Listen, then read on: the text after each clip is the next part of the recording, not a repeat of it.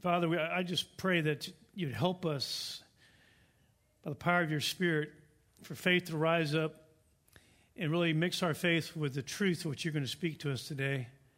And I pray for a level of freedom, Lord, experienced spiritually in lives of us that uh, perhaps we never walked in before. So take us there, Lord. We ask in Jesus' name. Amen. Well, the title of uh, the message this morning is Moses and Pharaoh and Freedom. If you remember the story, I could summarize the whole story really simply as this Moses went to Pharaoh and said, Let my people go. Pharaoh said, No way. Moses said, Yahweh. Let's pray. That really is a great summary of the story when you think about it. But I want to back up and review a little bit before we kind of try to build on that. If you remember, as we talked about last week, we're talking about a time in history when the Israelites were enslaved in captivity in Egypt for over 400 years. It was a time about 1440 BC. So it was quite a long time ago. If you remember the story, when Moses was born, his mother, because of Pharaoh's edict of death of all male children born at that time, his mother actually put the infant Moses in a basket and floated him down the river Nile. And it turns out that Pharaoh's daughter actually discovers the basket and brings uh, Moses into her home, and Moses is raised in Egyptian royalty. But even though he's raised in this, this palace, he never stopped identifying with his kinsmen, the Israelites. And one day he saw one of his fellow Israelites being really harshly treated by an Egyptian taskmaster. And he was so enraged by this, he actually killed the Egyptian taskmaster. And then, obviously, being guilty of murder, he had to flee and he fled to the desert, the desert of Midian. And so the would be deliverer, Moses, seemed to have missed his calling by attempting to do the right thing in the wrong way and at the wrong time.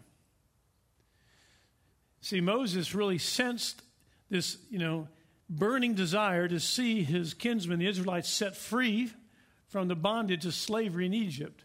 And it was his calling. He felt it, he sensed it.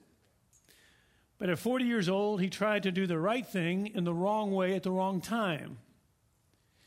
We also know clearly from the New Testament that all of us who know Christ have a calling on our lives.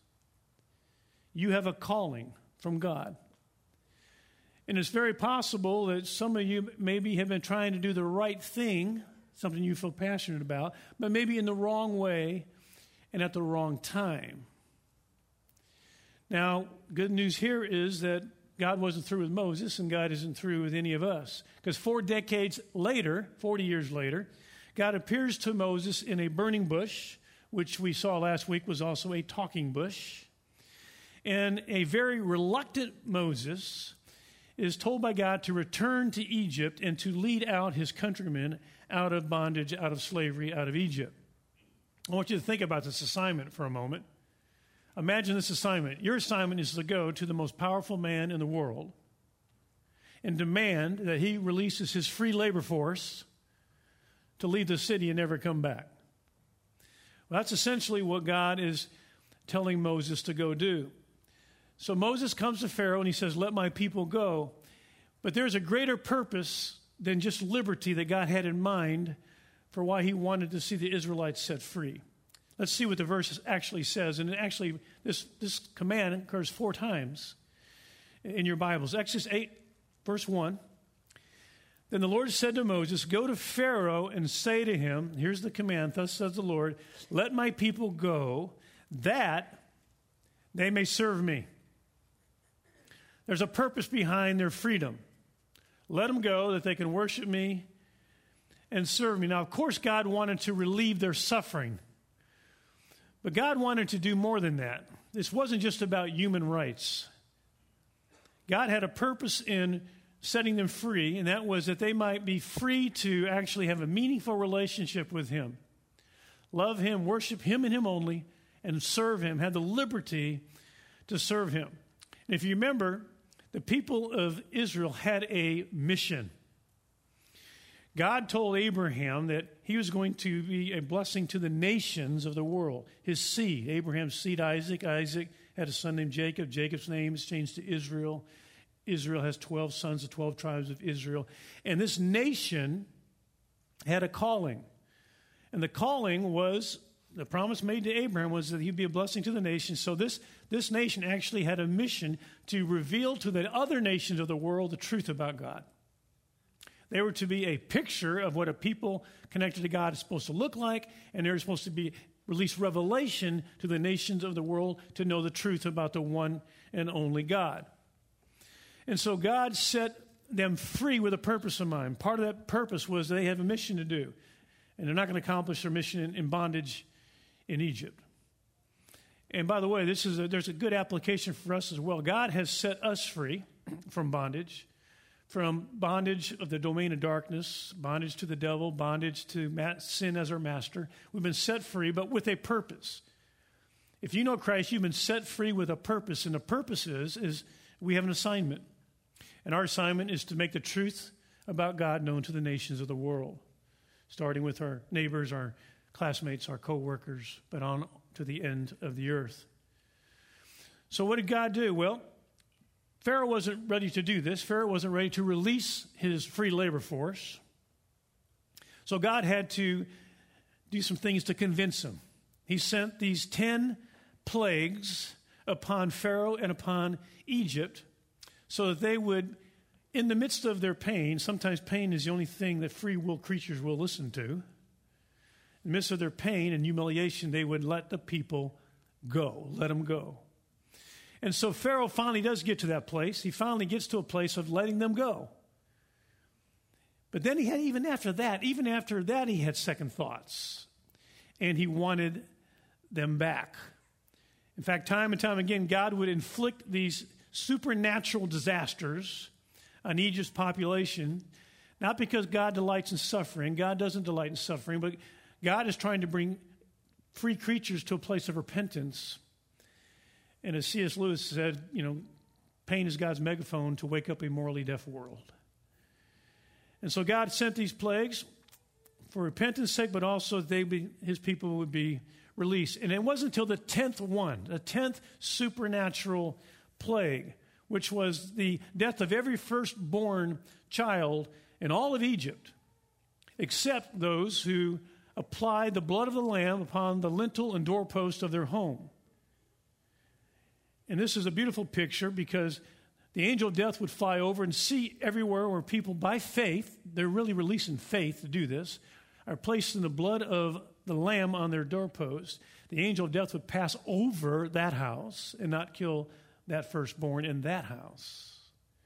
But every house that did not apply the blood, the firstborn was killed that night, including Pharaoh's house and his firstborn.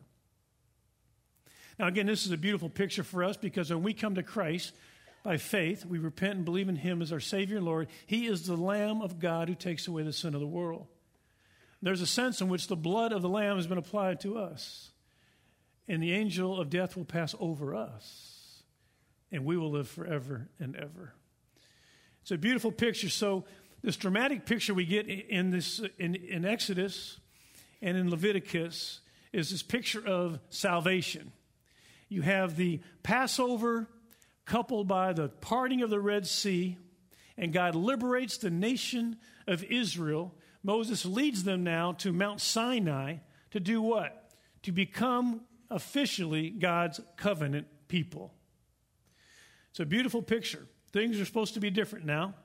They were set free from bondage to be God's covenant people on the earth, on assignment from God to reveal to the nations of the world the truth about God. And by the way, the same thing is true for us. God sets us free from the domain of darkness, sets us free from sin as our master. What for? So we can be a people who display the truth about God to the nations. So that's who we are. That's our primary purpose. Now, at its core, when God makes a covenant with the Israelites at Mount Sinai, I mean, it is his commitment to them that they will be his special possession, his people. And they were to now respond to him to say that they will love him and worship him only and serve him. And this whole, this whole picture that we get in the book of Exodus is much more like a marriage, marriage vows than it is a list of do's and don'ts. There is to be a uniting of hearts between God and his people. So there's a the nation is born now. The nation of Israel is officially born, and it's a beautiful picture of how God delivers people with the goal, delivers them from the enemy with the goal of them being now his special people. But the enemy hates this. And so what does Pharaoh do? Pharaoh still wanted them back. And again, I think we have another truth for us in the New Testament a time, and that is that we have an enemy. And our enemy, of course, is the devil and his minions. And he does not easily let go his captives. He doesn't easily let them go. He has to be forced, forcibly. And God brings the force. God brought the force when the, Jesus came and assaulted the devil and his kingdom in such a way that he had to let us go. And so we've been set free. But just like Pharaoh, the devil still wants us back. He wants us back. And, and the sad thing is, so many Christians who have been set free to now live for God and serve for God choose to go back into slavery. Choose to again do what the devil wants, let sin be their master. Even though they've been set free from all that, so many choose to live in bondage. Well, here's the truth. The truth is, if you have truly repented and believe in Jesus Christ as your Savior and Lord, you have been set free. You are free. You are free from sin as your master. You do not have to obey that master anymore. Now, this truth is a truth that I think is one of the most important truths in the Christian life and most Christians don't know this truth. And the Apostle Paul clearly teaches this truth in the book of Romans. And I want us to look at this. Let's start, let's go to Romans chapter 6, verse 1 through verse 4. The Apostle Paul is writing on the inspiration of the Holy Spirit, and this is what he says What shall we say then? Are we to continue in sin that grace might increase? May it never be. How shall we who died to sin still live in it? I'll stop there for just a moment. Now, we just talked about the fact during the baptism, and Don reminded us that when we are baptized, the picture is that our old self is dead. We go underwater and bury it, come up in newness of life.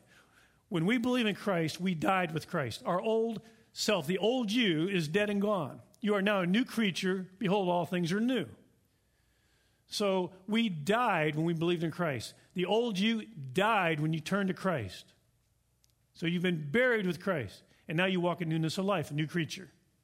All right, now let's go back to this passage again. Verse 2, Romans 6. May it never be. How shall we who died to sin still live in it? Or do you not know that all of us who have been baptized into Christ Jesus have been baptized into his death? Therefore, we've been buried with him through baptism into death, in order that, as Christ was raised from the dead through the glory of the Father, we, so we too might walk in newness of life. Water baptism represents what happened to us when we repented and believed in Christ. We died and we're buried. And now we walk in newness of life. We're new creatures. So when it talks about this, you got to just remember when, when I believed in Christ, I died with him. The old me is dead. And so the Apostle Paul says this He says, Do you not know? Do you not know that? Verse, verse 3, let's, let's look at that verse again. Put verse 3 back up. Do you not know? Problem is, most Christians don't know this. They don't. Do you not know this? This important truth that you have you are dead with Christ. When you when you believed in Christ, you died with him. Do you not know this? It's important that we know this because if we know this, it will be life changing. Paul's asking, Do you not know what God did for you that you might not continue in sin, that you would no longer be enslaved to sin? Verse 6, Romans 6 6, knowing this, that our old self was crucified with him, that our body of sin might be done away with, that we should no longer be slaves to sin. For he who has died is freed from sin. He's not talking about physical death. The whole context is your death with Christ when you believed in Christ. For he who has died is what? Freed from sin. Sin is no longer your master. Paul is saying this if you know this truth, your death with Christ changes everything if you know it. Why? Because sin was the slave master of who you were, it is not the slave master of who you are. See, Paul is seeking to correct their behavior, wanting them to know they do not need to continue with these same sin patterns. He's trying to correct their behavior. How? By showing them the truth of who, who they are, their new identity. He's saying continuing in sin is inconsistent with who God has now made you to be. Totally inconsistent. It's interesting, words are really important in the Bible, and he says here, all who are in Christ are dead to sin, which means freed from sin's power. All who are in Christ. This isn't for super Christians. All who are in Christ are dead to sin freed from sin's power. No longer is sin your master. Now, if Christians don't believe this truth about themselves, if they don't believe this, if they don't know it and don't believe it, then they are in unbelief. And if you're in unbelief, you cut off God's power. And what do you have if you cut off God's power? You have your own power, your own determination, your own willpower. We all know how ineffective that is. What's interesting here is there are no commands in Romans chapter 1, chapter 2, chapter 3, chapter 4, chapter 5. No commands, chapter 6 till you get to verse 11. No commands in the entire book of Romans up to chapter 6, verse 11. Why? Because what Paul is trying to do is, is take all that time to explain who you are now. You're a new creature now, your new identity now. We don't have a command till we get to verse 11. Here's the command. First command of the book of Romans. Romans chapter 6, verse 11. Here it is. Even so, consider yourselves to be dead to sin, but alive to God in Christ Jesus. Consider yourselves to be dead to sin. Now, is this a command to die to sin? Or is this to affirm that we're already dead to sin? See, the truth is, as a Christian, you are already dead to sin. You died with Christ. You've been set free from sin's power. It's not your master anymore. You do not have to obey it. Now, the devil doesn't like this truth, so he convinces Christians, no, you're still in bondage. And you can still, you still need to obey this addiction, this bondage, whatever it may be. The truth is this Romans chapter 6 is very clear. We're going to see it over and over in this passage. As a Christian, you are already dead to sin. It's no longer your master. You've been set free. So that means you do not have to obey it anymore as your master. I want to illustrate this from something from the history of our country, a very dark point in the history of our country, and that is slavery. I want to illustrate something in the physical realm so we can understand something in the spiritual realm. Now, slavery throughout the United States was abolished legally by the 13th Amendment on December 6th, 1865. On December 6th, 1865, the 13th Amendment made every slave in every state free on that day. On that day, no longer was one human the property of another. On that day. So, how many slaves were in the United States on the next day? How many? Zero. None. However, millions of people still thought they were slaves. Millions experienced the same bondage they had before that amendment. They were free, but they didn't know they were free. They didn't know it. Now, what would have to happen for one of these former slaves to actually experience freedom? What would have to happen? Well, number one, they would have to know the truth, right? Number two, they'd have to believe the truth. Number three, they'd have to consider themselves to be free. Number four, they'd have to stop submitting to their former masters. Okay, I want to illustrate this because I really want you to get this. I need like three guys up here real quick. So three guys come up here. You three guys, boom, boom, boom. You guys come up here. Come on up here. Steve, you come up here too. Yeah. Just one guy in the middle and one guy on each side. Okay, these three guys. Go ahead and spread out. These three guys are going to represent three former slaves. Okay, that's good right there. Now, former slave number one, let's say former slave number one, here's the good news about the fact that slavery's been abolished, he hears it. He believes it. And he decides not to submit to his former master anymore. He rejoices in his freedom and he leaves the plantation. He's free, right? Okay, you can go, Steve. He's free.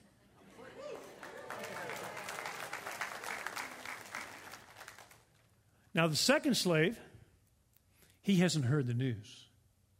He doesn't know anything about it, and his slave master's not telling him. As far as he knows, he's still a slave. He keeps living on the plantation and keeps living out the life of a slave, even though legally he's free. Stay here because you're, you're still in slavery here in your mind. Okay, legally he's, he's been, slavery's been abolished, but he doesn't know about it. All right, slave number three, he hears, let's say three months, let's, let's say three months after slavery's been abolished, he hears the news. But then he begins to think. He thinks, you know what? This happened three months ago, and it doesn't, and I haven't felt free for three months. It doesn't line up with my feelings. I've not experienced freedom. I'm still living as a slave. So he concludes, even though he heard the news, he doesn't believe it's true. It doesn't line up with his experience, his feelings. So he continues to live out as a slave. He just believes it's not true. All right? Hey, don't be too much of a ham up here now. Okay, now I want you to think about this for a second because here's what many Christians do. I think it's the smaller percentage of Christians on planet Earth, that's my experience, that actually are slave, like slave number one. They, they know the truth, they believe the truth, and they refuse to continue to submit to sin as it's their master. And they walk in freedom. I don't think that's the majority of Christians. I think that's the minority of Christians. Then I think we got a lot of Christians who just don't know this truth. We just read it clearly from the Bible, but they don't know it. They haven't been taught it, they don't know it. So they think they're still in bondage. They believe that they trusted Christ and they got a ticket to heaven, but they, they still have the same struggles every day in their life as a Christian they had before, before a Christian. They're living in slavery. Why? Because they don't know the truth. And then I think we got a whole lot of Christians are like slave number three. They've heard this maybe, but they don't believe it. Because they still, they still have the same struggles. They're still dealing with the same bondages. And so they don't believe it's true. They think maybe one day in the future they might be set free, but they don't believe they've already been set free from sin as their master. So because of their unbelief, they cut off God's power. And they only have their self will and determination, self determination, and they keep failing over and over and over. Okay, go ahead and have a seat, guys. Give these guys a hand, would you?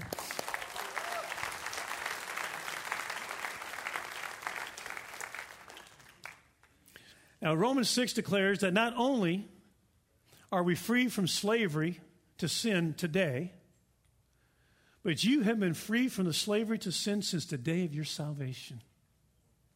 Because that's when you died with Christ. That's when you were set free. Now, many Christians conclude that this can't be true because it's not it's inconsistent with their experiences since salvation.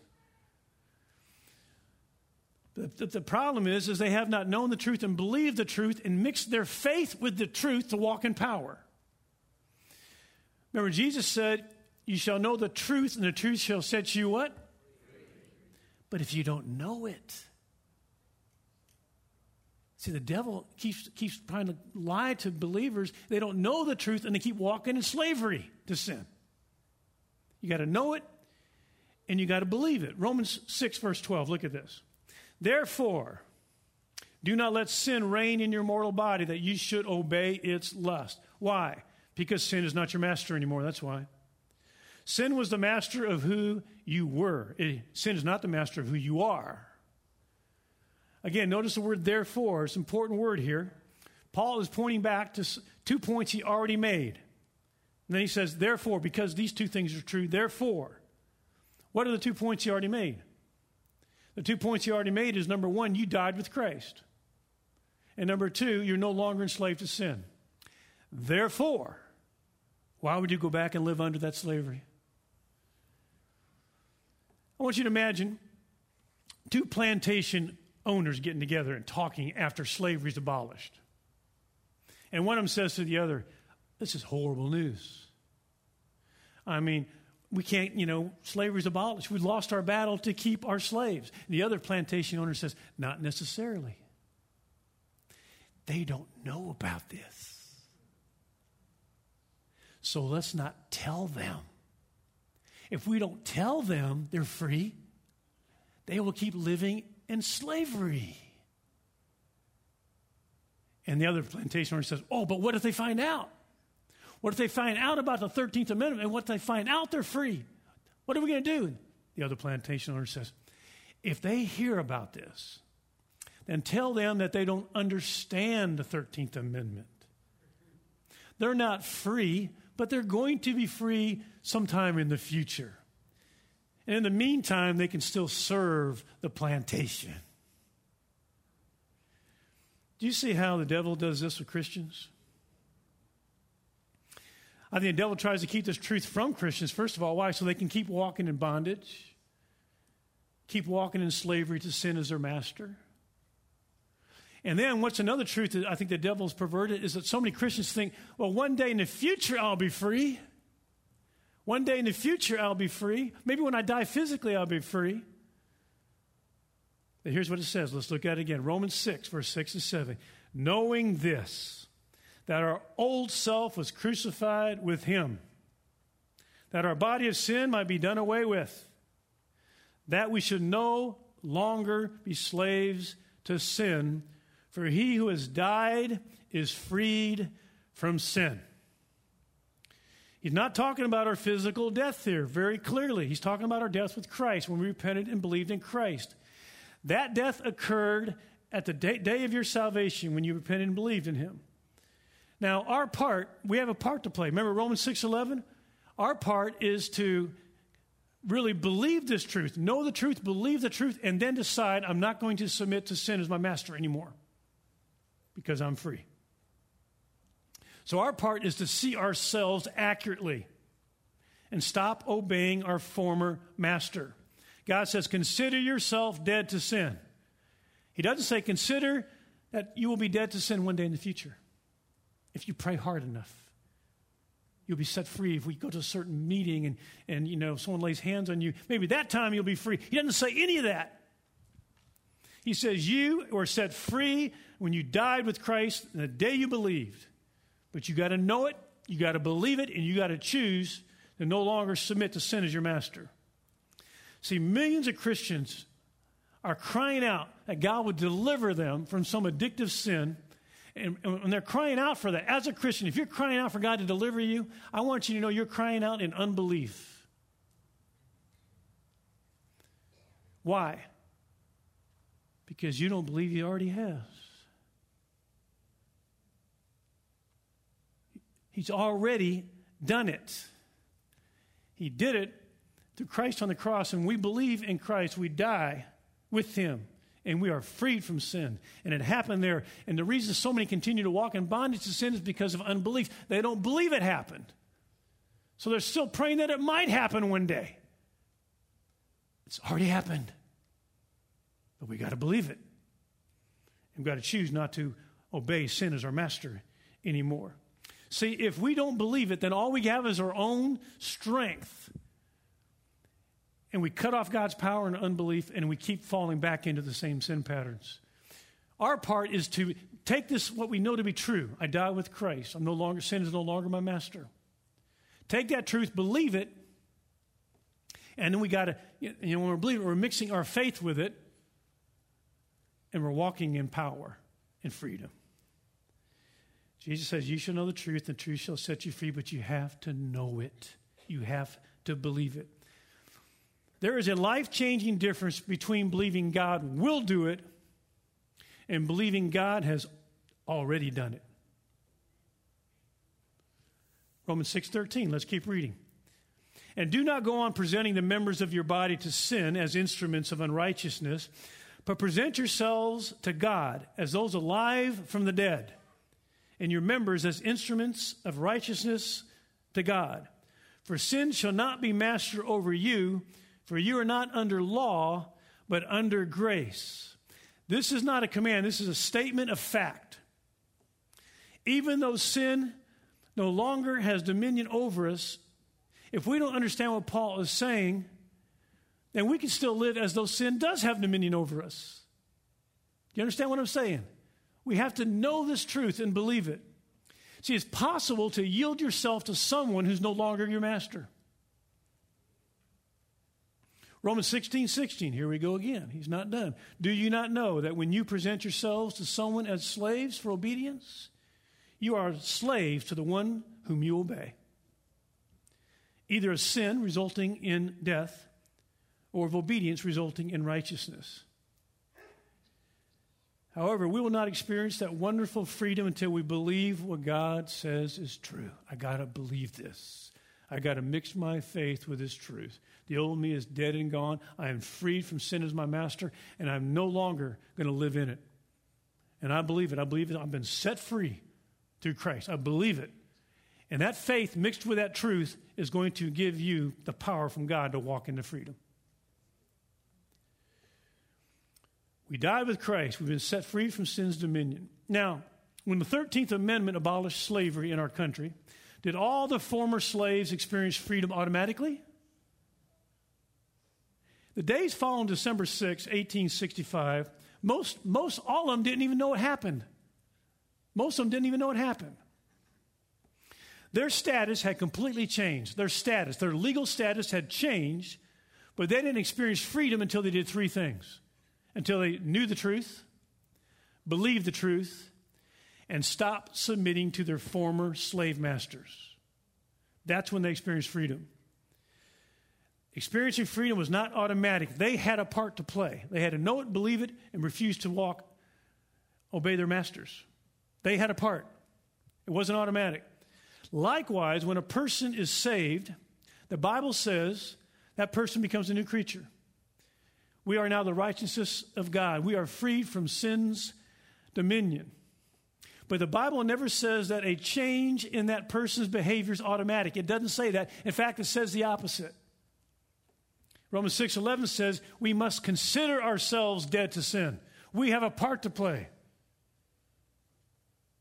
Consider ourselves dead to sin and alive to God.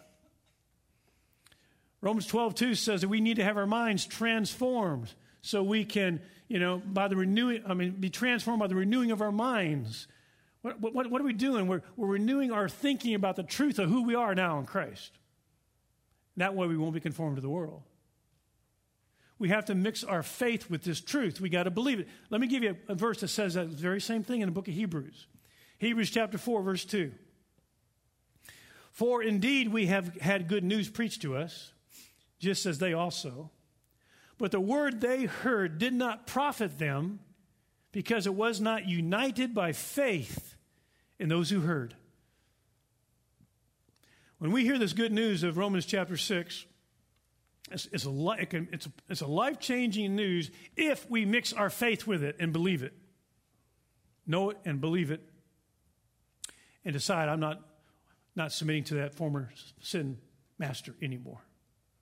Romans 6 16, one more time. Do you not know that when you present yourselves to someone as slaves for obedience, you are slaves of the one whom you obey, either sin resulting in death or of obedience resulting in righteousness? It is possible as a Christian to let sin reign over you. It's possible. Many Christians do it, even though sin is no longer their master. even though they've been set free. We can experience slavery even though we're actually free. So here it is, guys. Because of Christ, you are free. You are free. Sin is no longer your master. You are free. You got to know it, you got to believe it, and you got to refuse to submit to your former master. Now, I'm going to ask Aaron to come on up here. Aaron, make your way up. We're about to close the service. But I think today is going to be a day of freedom for, for some of you. Now, some of you already know this truth and already believe it and are already walking in freedom. Some of you already realize I'm not, I'm not submitting to sin as my master. I'm set free. I'm not doing that. You've already mixed your faith with this truth and you're walking in freedom. Some of you, this is going to be a day of freedom for you. Because some of you are like slave number two. You didn't even know this. You didn't know you were set free when you believed. And so you've been walking in the same sin patterns. You don't even have to. Now that you know this truth, you got to believe this truth that you're set free and no longer submit to your former master. And some of you, maybe you know this, but you don't believe it because you've had these experiences in your life where you continue to have the same struggles over and over. Well, I, I want to propose to you that based on Romans chapter 6, the reason you keep falling back into that pattern is because you're not walking in faith. You're walking in unbelief, not believing you're really set free. So all you have is your own willpower and own self determination, and that's not going to work. So today will be a day for you of freedom because today you're going to believe it. You're going to know it. You're going to believe I've died with Christ. The old me's dead and gone. I've been set free from sin as my master. It no longer has dominion over me, and I'm no longer going to submit to it. Today, you're going to mix your faith with that, and there's going to be a freedom in your life.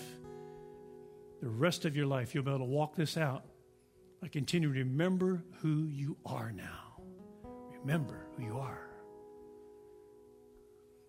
So I'm going to pray, and then as Aaron just leads a song, some of you are going to say, i know it, I believe it, and you're just going to stand up during a song as kind of a way of saying, I receive that. I believe this truth. I no longer submit to sin as my master. No addiction, no bondage needs to stand with anyone in this room before you walk out this door. It's going to take your faith mixed with this truth. Some of you today is going to be a day you're finally going to know it and believe it. Some of you know it, but now you're going to believe it, and you're going to grab a hold of that during the song and say, Okay, Lord, I believe what you say about me. I died with Christ. I am freed from the power of sin, and I'm no longer going to submit to sin as my master today and from now on. So I'm going to say a prayer, and then during the song, I just think it'd be good for some of you to say, Today's the day. Some of you have already done it. You can stand up just because you've already done it. But some of you, this is the day you're really going to say, and put a stake in the ground. Here we are. Now we're into May. We're saying, Lord, I'm not, I'm not living like this anymore in any bondage. And miracles are going to happen when you believe this truth. Miracles will happen. So let me pray. Father, you know what every, where everyone is spiritually in this room. You know what who's dealing with what bondage, what addiction, who is struggling with the same old patterns, Lord. And today, Lord, they've heard the truth. They've heard the truth, Lord. They're dead in Christ. They were buried with Christ, and they walk in newness of life. And sin is no longer their master.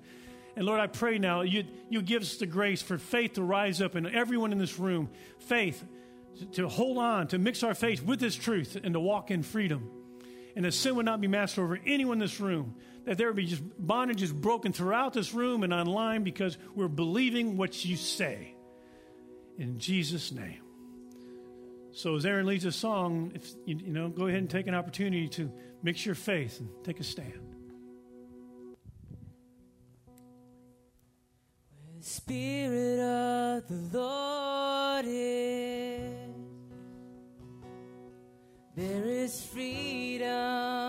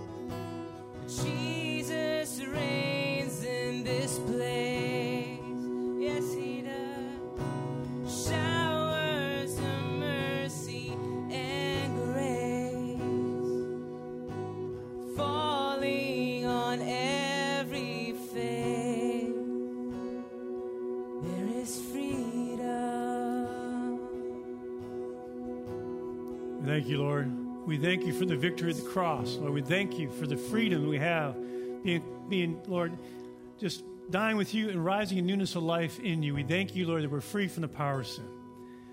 We thank you. We mix our faith with that truth today. We know it, we believe it, we receive it.